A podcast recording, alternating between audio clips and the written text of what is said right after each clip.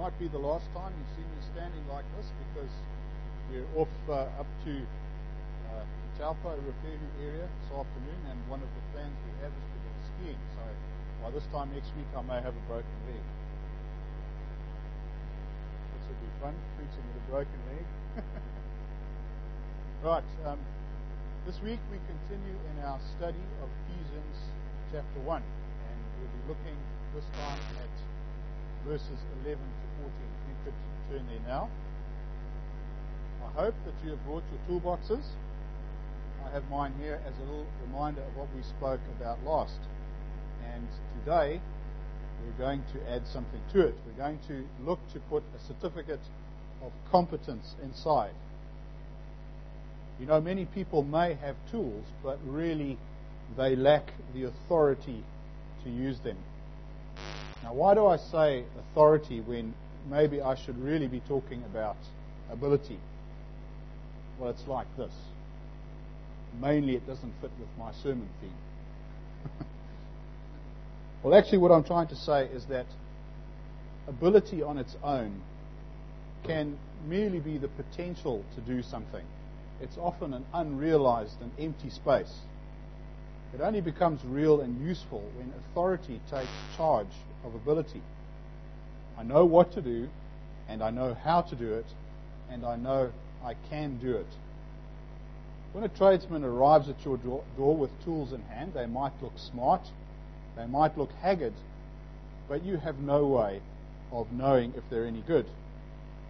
But if they're confident in demeanor and they can provide documented evidence from a respected authority, then you're going to have a bit more reassurance that they're not going to break your house to pieces or fill it with dust. Similarly, you probably wouldn't want to visit a lawyer without a bunch of those nice certificates on the wall behind them because the advice that they give you may turn out to be even more expensive than that bill. Authority backs up ability. So today I want to demonstrate the authority behind our own abilities as Christians. And before we go on to read the passage, let's just quickly recall that Paul has told us that God has revealed the mystery of his purpose to bring all things together under the headship of Christ. So, how does that affect us, you might ask? And that's one of the things we're about to find out. So, reading from verse 11. In him also we have obtained an inheritance, being predestined according to the purpose of him who works all things according to the counsel of his will, that we who first trusted in Christ should be to the praise of his glory. In him you also trusted after you heard the word of truth, the gospel of your salvation, in whom also having believed, you were sealed with the Holy Spirit of promise, who is the guarantee of our inheritance until the redemption of the purchased possession to the praise of his glory. I pray that God would make his words real in our hearts and in our lives. Now, note those first two words. They are very vital. In him. In who? In Christ, of course. Immediately we hear the good news, and not for the first time either, as we shall see. Now, this might be a rather obvious point, but I don't want anyone who might hear this to be at all confused. It's very important to clearly understand that salvation lies only in Christ. It isn't Bob or Alice that will save us, but Christ. For no human could accomplish what he did.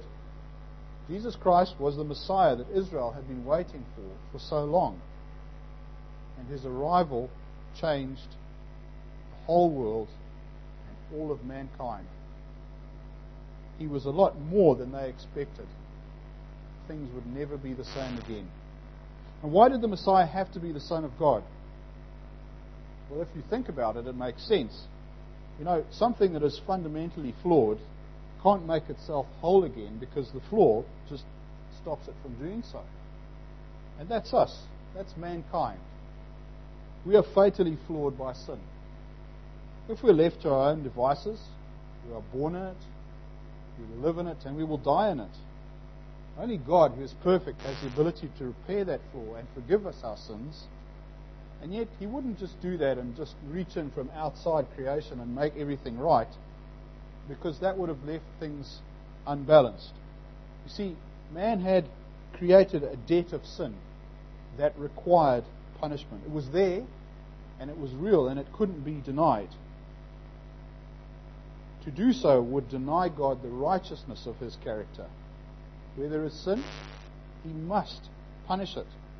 There is no alternative. He is always consistent. And that is a great comfort and blessing on its own. Now, when you stop to think about a righteous and vengeful God, it ought to be a very scary image of him. Because against his might, we are nothing. We just have no answer. And although we mustn't ever forget that image, since it is part of what Scripture calls a healthy fear of the Lord, we can also see from the study of the Bible that God is also possessed of a very great, in fact, an enormous love. And it is from love rather than righteousness that He chose to send Jesus Christ, His Son, to live as man, then to die on the cross and pay the penalty for all man's sin. As Son of God and fully God only, Himself, only Jesus had the, the power to balance those scales between righteousness and sin. And that is why He had to do the job. In completing that work, He not only purchased our freedom, but He purchased us. He owns us. And that is why Paul speaks of Christians as being in Christ. Now, if you are in Christ, then you are in the kingdom.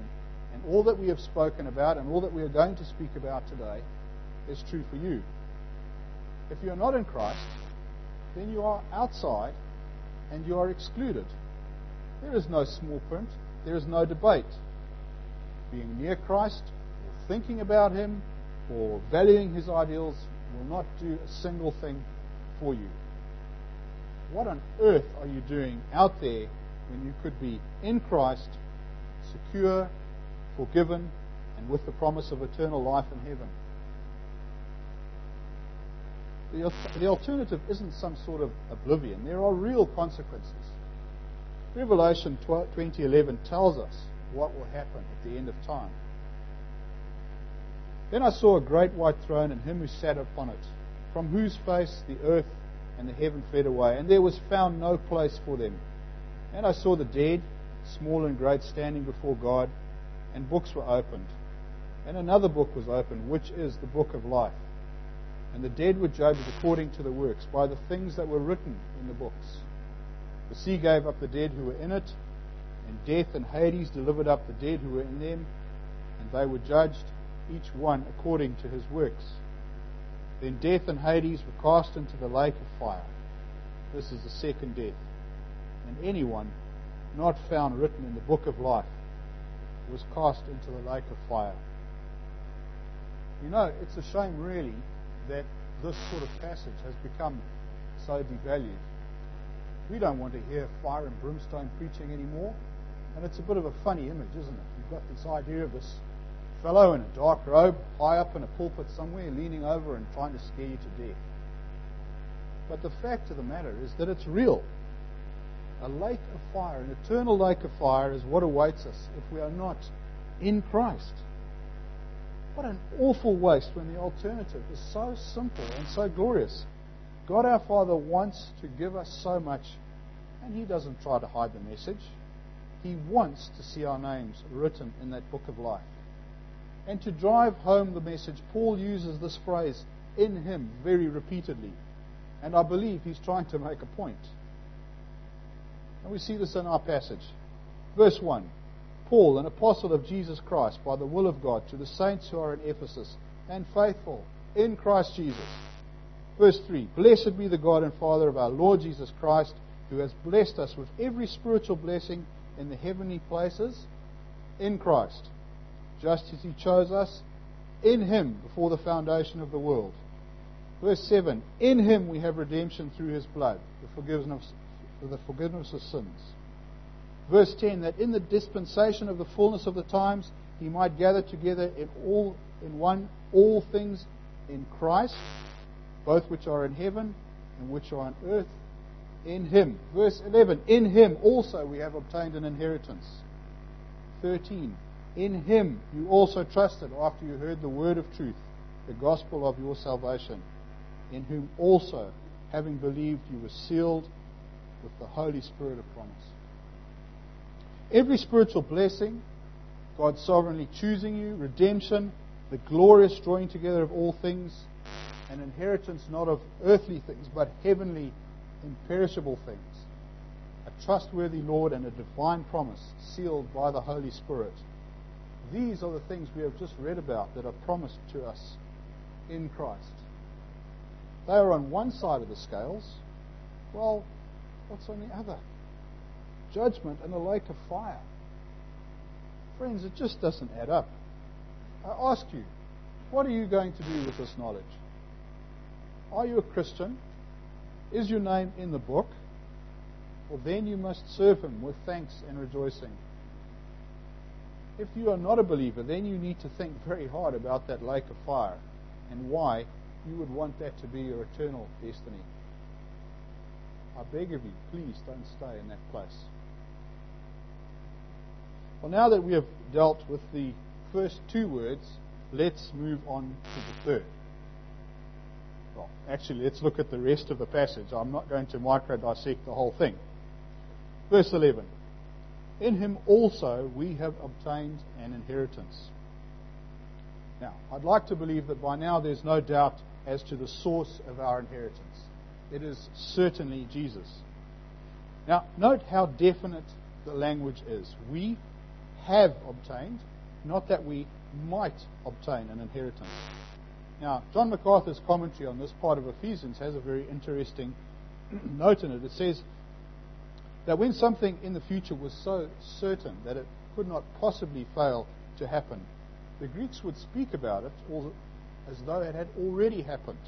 Okay, and this is the case here. This is the way this phrase is constructed. It has definitive certainty. There's no doubt about it. We have obtained an inheritance. Now, it's one thing to be certain of um, something in human terms where changed circumstances can move the goalposts at any time, but quite another to be certain of something that has been divinely promised. God cannot and will not fail us. Do you remember what I said earlier about his character being consistent? Well, because his character is consistent, so are his promises. If God says that he will do something, it always happens when and how he says it will. When he says that we have obtained an inheritance, there can never be any doubt that we have. And this is wonderful security for us. You might recall last week when our friend Vijay was here, he spoke about how many other religions serve angry gods, and that consequently humans spend a lot of time trying to please them so that they won't get treated badly, or maybe that they'll get something that they really want. Well, as Christians, we never have that problem because our God, the true God, is consistent and sovereign. He will always act for His glory and our good. He is not manipulated by any man's actions. What a blessing and a privilege we have. So, we can be certain that we have obtained an inheritance. It is already guaranteed and with us if we are believers. And it seems to me that the word inheritance is a very well chosen term for the gift that we received. After all, an inheritance is something that generally we haven't worked for. It is the fruit of another's labor, and yet we will benefit from it. It cannot be earned, and it may well be undeserved.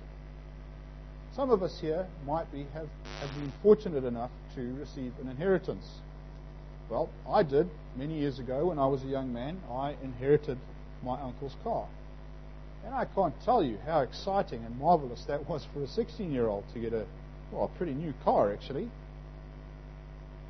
Can I ask you to try and think what it might feel like? You know, if you haven't had this experience, just say somebody phoned you up and said they were a lawyer and that you just got a huge amount of money from some wealthy relative you'd never heard of. What would that feel like? Just try and hang on to that idea because Paul would really like us to have at least that feeling when we think about what we have been promised in our heavenly inheritance. And by now, I reckon you might be wondering exactly what that inheritance would be. Well, here's a bit of a list, and it's, it's a long one peace, love, grace, wisdom, eternal life, joy, victory, strength, guidance, power, mercy, forgiveness. Do you have that sense of excitement yet? Because there's a lot more righteousness, truth, fellowship, spiritual discernment, heaven, eternal riches, glory, and every good thing that comes from God. In 1 Corinthians 3, Paul tells us, Therefore let no one boast of men, for all things are yours, whether Paul or Apollos or Cephas, or the world or life or death, all things present or things to come. All are yours, and you are Christ's, and Christ is God's. This is the most amazing inheritance of the believer, the very climax of it all. Through Christ, we belong to God. Of course, in that knowledge, we must ask the question will we squander our inheritance or will we use it wisely as was intended by the giver? And each one of us must search our own hearts to find the answer there. At this point, we must ask the question why? Why have we obtained this inheritance? To have a good life? Perhaps because, like me, we're such marvelous specimens of humanity that we deserve to be given good things. Of course, that isn't the case. Although we have been undoubtedly been blessed richly, we must never forget who we have been blessed by by our Creator. It is for His purposes that we exist, and it is for His purposes that we should aim to live our lives. And Paul sets us straight in the balance of verse 11 and verse 12. And he writes, Being predestined according to the purpose of Him who works all things according to the counsel of His will, that we who first trusted in Christ should be to the praise of His glory. We were chosen not randomly, but specifically to fit into the plans of God. And those plans include all things. Not just a few things, perhaps in a quiet corner of the universe, but all things. Our God is sovereign creator, in control of everything at all times, according to a specific plan with a specific outcome. And that is the praise of His glory. That's our answer. Our inheritance is for the praise of His glory. And that is an outcome that is inevitable because, irrespective of what happens, God will be glorified. Now, Philippians 2, verses 10 and 11 are very familiar, I'm sure, to most of us. That at the name of Jesus, every knee shall bow, of those in heaven, and of those on earth, and of those under the earth, and that every tongue should confess that Jesus Christ is Lord. We all know that. Okay, but there's a little bit at the end we often forget. And that is to the glory of God the Father. That's what it's all about. Now, although God has the power to accomplish his glorification alone and works everything inexorably towards that purpose, it remains true in a mysterious way that you and I can add to the process. We can never take it away, but we can participate. Now, if I go across the road there and I go and stand in the Wanganui River, chest deep, with my arms out and my hands cupped like this, and I make a good like this, do you think I'm going to stop one bit of it flowing into the sea? No. I'll probably just get knocked over and drowned. Some of you might like that. it's a futile action, okay? But if I go with the flow, my tiny little addition of energy might just help a little bit. That, that bit of water will arrive just the smallest fraction of a second earlier. It is our privilege and our responsibility as believers to work for the glory of God, to go with the flow of the Spirit. What we do and what we say has consequences, not just for ourselves in terms of the journey of the sanctification, but for the glory of God. And that is why we are repeatedly encouraged to remember this at all times. 1 Corinthians 10 Therefore, whether you eat or drink or whatever you do, do all to the glory of God. Colossians 3, verse 17. And whatever you do in word or deed, do all in the name of the Lord Jesus, giving thanks to God the Father through him. And 1 Peter 4:11 If anyone speaks, let him speak as the oracles of God. If anyone ministers, let him do it as with the ability which God supplies, that in all things God may be glorified through Jesus Christ, to whom belong the glory and the dominion forever and ever. Amen. This is one of the principal reasons that believers should be scrupulous in their behavior at all times, because our poor, poor choices reflect badly and undeservedly on God. And why would we want to bring shame on the one who has given us so very much, as we have just seen. It's a very, very poor reward. There is so much to be gained by living God's way. I want to be clear here. This is a little bit of an aside, but you know, the believer will never avoid trouble. Scripture promises that we are born to it, and we read about this in Job 5 7. Yet man is born to trouble as the sparks fly upward. And if we hear any doctrine that promises only blessing, we should know that it is false. Because we live in a world that is tainted by sin, and therefore we will always live with its results. But how should we live? With or without the hope of our inheritance that gives us the strength to carry on, to help ourselves and others in times of trouble. Yet we must also avoid being sanctimonious in our scrupulousness. Now that's a fine mouthful, isn't it? There's a type of Christian whose standards of behavior are impeccable, but who always grates on those around them because they are aloof and judgmental. They are modern day Pharisees.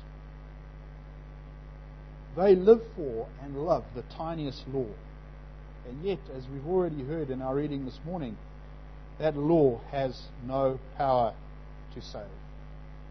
We must not be like that. What is the answer then? The answer lies in that we are instructed to love our neighbours as ourselves. So, with loving actions as our overarching aim, something to compare all our work against, we can live real Christian lives that are a witness to God's glory on earth and are an encouragement to unbelievers.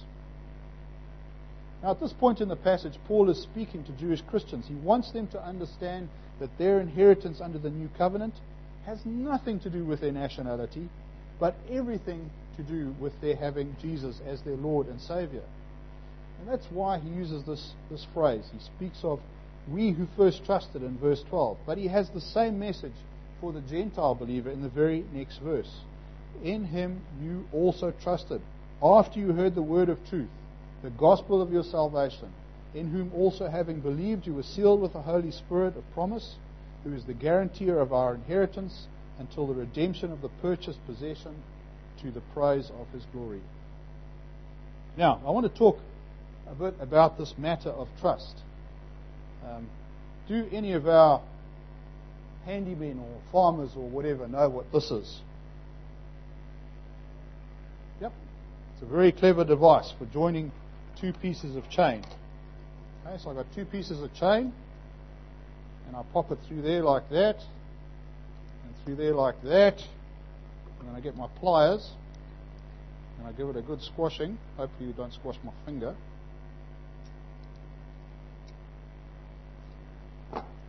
Okay, now I've got one piece of chain. It's actually almost as strong as the original now that's very useful if I'm making a chain fence or something like that. But what does it have to do with Christians? I want to suggest that trust is a consequence of faith, and that faith is the link that brings us together with God. Without it, we have two pieces of chain that will never come together usefully. With that link of faith in place, we can do some work. They are as one. And this is why faith is critical in salvation. Without it, man and God is never, are never reconciled, and there is no inheritance. Well, this is, this is quite an. Uh, sorry, I've jumped ahead a little. We've just spoken about the certainty of trouble and our behavior in it from an outside perspective. But what about its effects on us inwardly? What happens when trouble comes to us? Well, trials, one of the things that happen is that trials give us a bit of a spiritual reality check on the strength of our faith, that link. If we tend to become bitter and resentful as a consequence of testing, well, it's because our faith is weak. So, what is weak faith? Our faith is weak when we do not believe in our hearts that God is really who He says He is, that He cannot or will not do what He says, and that we are the most important people in the universe. It's depending on me and not on thee. If we find ourselves like this, what can we do to change and make our faith stronger? Well, it helps to have some understanding of what faith is. Faith is not the same as knowledge, although it has a basis in knowledge and will grow as our knowledge grows, but faith goes well beyond just mere knowing. It has a very strong element of trust to it that results in holding on to something despite anything that others might say. To have faith in Christ, I must first understand the facts of the gospel. Then I must approve of them, agree with the facts, and the most fundamental agreement must be that I am a sinner, that Christ has paid the price for my sins, and that He holds the only key to my salvation. I must also have the desire to be saved by, by Jesus. But none of these things add up to saving faith. That comes when I put my trust in Christ as my Savior, and that trust comes from my heart. The link is squashed together. Now I have exercised faith. How then can I grow and maintain that faith? Well, Romans 10:17 says, "Thus faith comes from what is heard." Okay, and what is heard comes through the word of Christ. What are you doing today? You are hearing the word of God. If you are listening and not asleep, like Colin at the back, then you are helping to build your faith. And contrary, contrary to popular belief, faith is not made stronger by ignorance or believing against the evidence. When we have true evidence about Christ, we are better able to put our trust in Him. And where will we get that reliable evidence? Well, from God's scriptures, of course. We have to study God's Word every day and get to know Him better. And then our faith will grow and be strong. Why is the church so weak today, often? Does it focus on faithful preaching of God's Word? Is the congregation faithfully studying God's Word? Sadly, in many cases, it's not. And, and I stand guilty like this as well. You know, when I prepare a sermon, I realize that the principal reason that the pastor is a better Christian than me is really just because he does regularly what I'm supposed to do. He studies the Bible deeply and often. Let us be sure that we are feeding our faith properly so that it never becomes a weak link in the chain.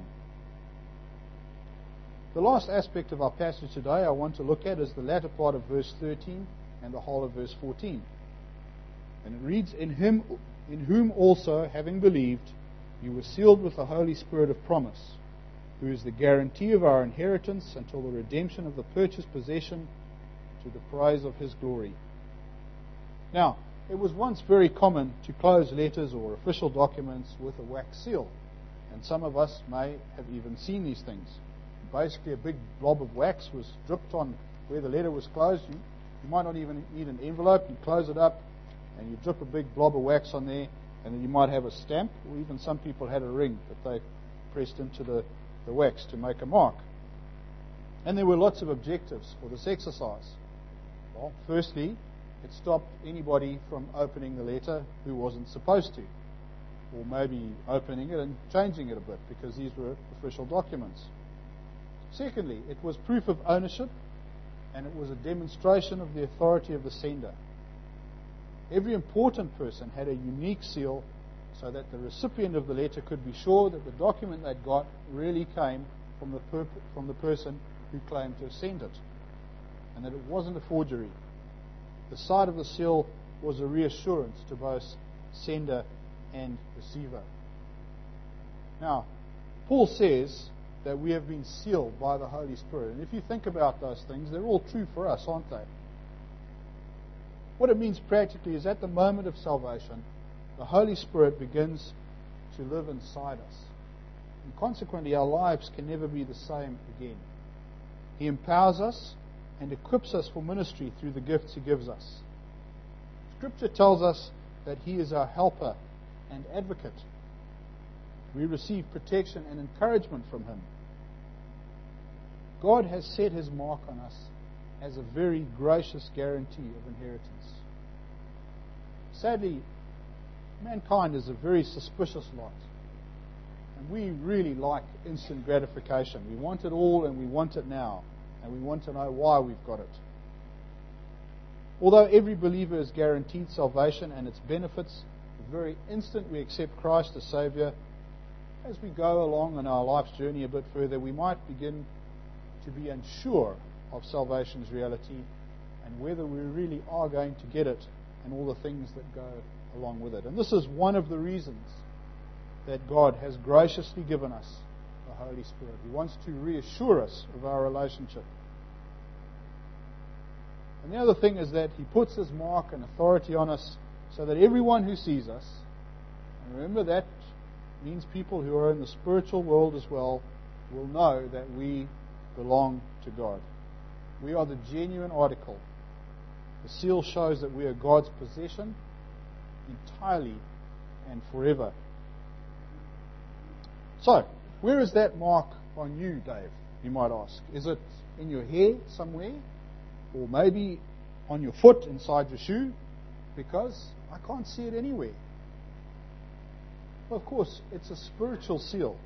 So we cannot see it physically, but it is nonetheless real. Its worldly visibility, however, lies in our obedience to living Christ like lives. How we act and speak by ourselves and when others are around. The seal of the Holy Spirit is the certificate of authority I spoke about at the beginning of the sermon. And all believers have it, but we use it in differing ways. We might leave it in our toolbox, or we might take it out now and again to admire it. I believe that God's desire, though, is for us to have it framed and hung on the walls of our office and our homes, to print it on business cards and give it to everybody that we meet, to have it sign written on the sides of our cars, for all, for everyone to know that we are children of the sovereign Lord and that they can be too, for God to receive his due glory. This is the challenge. We have the tools, we have the authority. What will we do with those? Let us pray.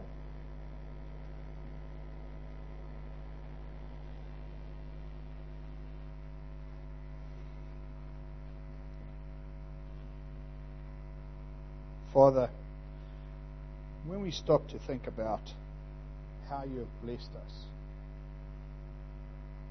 it's incomprehensible because you've done so on so many levels, and each of them is a huge thing. Father, you sent Jesus to be our Savior. You give us an inheritance that we enjoy partly on here, here on earth, and fully in heaven. And Lord, you know our character so well that you even gave us the Holy Spirit to stay with us. Thank you for all those things. Father, I pray that we would leave here with a stirring appreciation of that. And that because we feel that as we go about our day to day lives, that we would be changed people. Lord, that we would show forth your seal, that we would encourage others to live for your glory.